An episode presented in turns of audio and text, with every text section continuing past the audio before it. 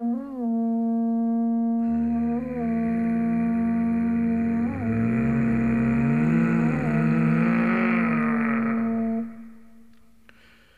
藤クラム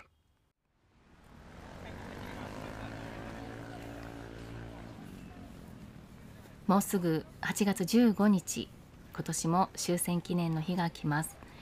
私がラジオの世界に入ったのが燕三条 FM で喋り始めた30年近く前。なんですけれども、まあ、一緒に番組を担当していたもう亡くなったんですが三条の慶応研究所の理事長だった高野正史先生が私に終戦記念特番を作ってみろと言いました。高野先生とはその頃毎週県央地域のおじいさんやおばあさんをゲストに迎えてお話を聞くという番組をやっていて、まあ、その話の中には当然戦争の話も含まれていたので先生はその延長で私に終戦特番を作ってみろと言ったんでしょうけれども、まあ、正直言ってそれまで作ったことはなかったですし面倒だし興味もそんなにないし戦争なんて古臭いことやらないで面白いことやりたい常々思っていた私には負担だったんですね。でもその頃先生の言うことは絶対でその時しぶしぶと作ったんですけれども、まあ、結果的に私がこうして自分の番組が持てる限りは毎年のこの8月に原爆や戦争に関する何かしらを取り上げようという自分との約束が生まれたんです。体験された方に話を聞くことはもちろんどんなことだっていいんですね。関連の映画や本を取り上げて紹介することでも、まあ、とにかく黙ってやり過ごすことなく自分なりに触れる取り上げる伝えるということです。これまでも何度か紹介してきた映画に塚本慎也監督の「ノビ」があります。これは塚本監督が構想20年。監督脚本編集撮影制作全てをやってついに撮った映画です。大岡翔平原作の小説で大岡翔平の自らの体験を綴ったものを映画化したんですけれど、まあ、今までさまざまな戦争映画を見てきましたがこれほどまでに、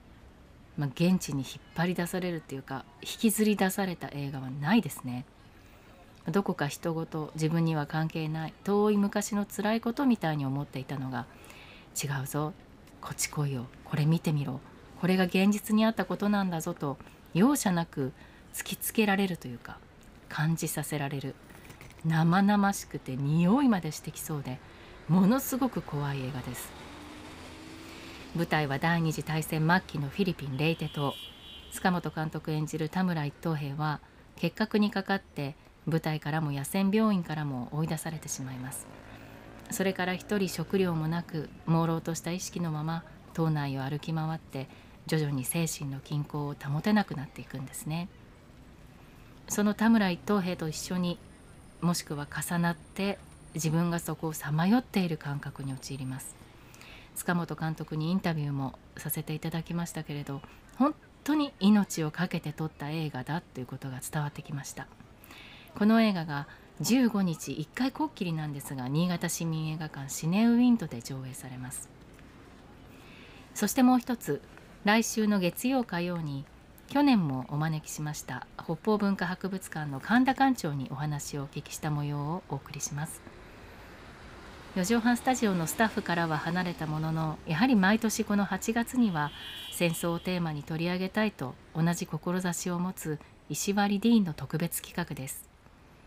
この度神田さんのご自宅の蔵の中からシベリアに抑留されてその後無事に帰ってこられた神田さんのお父様の手記が偶然発見されたんだそうです。そのお話と当時8歳で終戦を迎えた神田少年のお話。それを中心にお聞きしたものです。そして最後にこれも毎年紹介している以前お話を聞いた憲兵だったおじいさんの俳句を今年も紹介します戒名の亡き友忍ぶ敗戦日8月15日終戦記念の日に読んだ一句だそうです戒名の亡き友忍ぶ敗戦日敗戦という言葉には戦いに敗れるではなく戦いを永遠に廃止するという漢字が当てられています。このおじいさんの思いを受け継いでいくのが私たちの役割です。遠藤コラムでした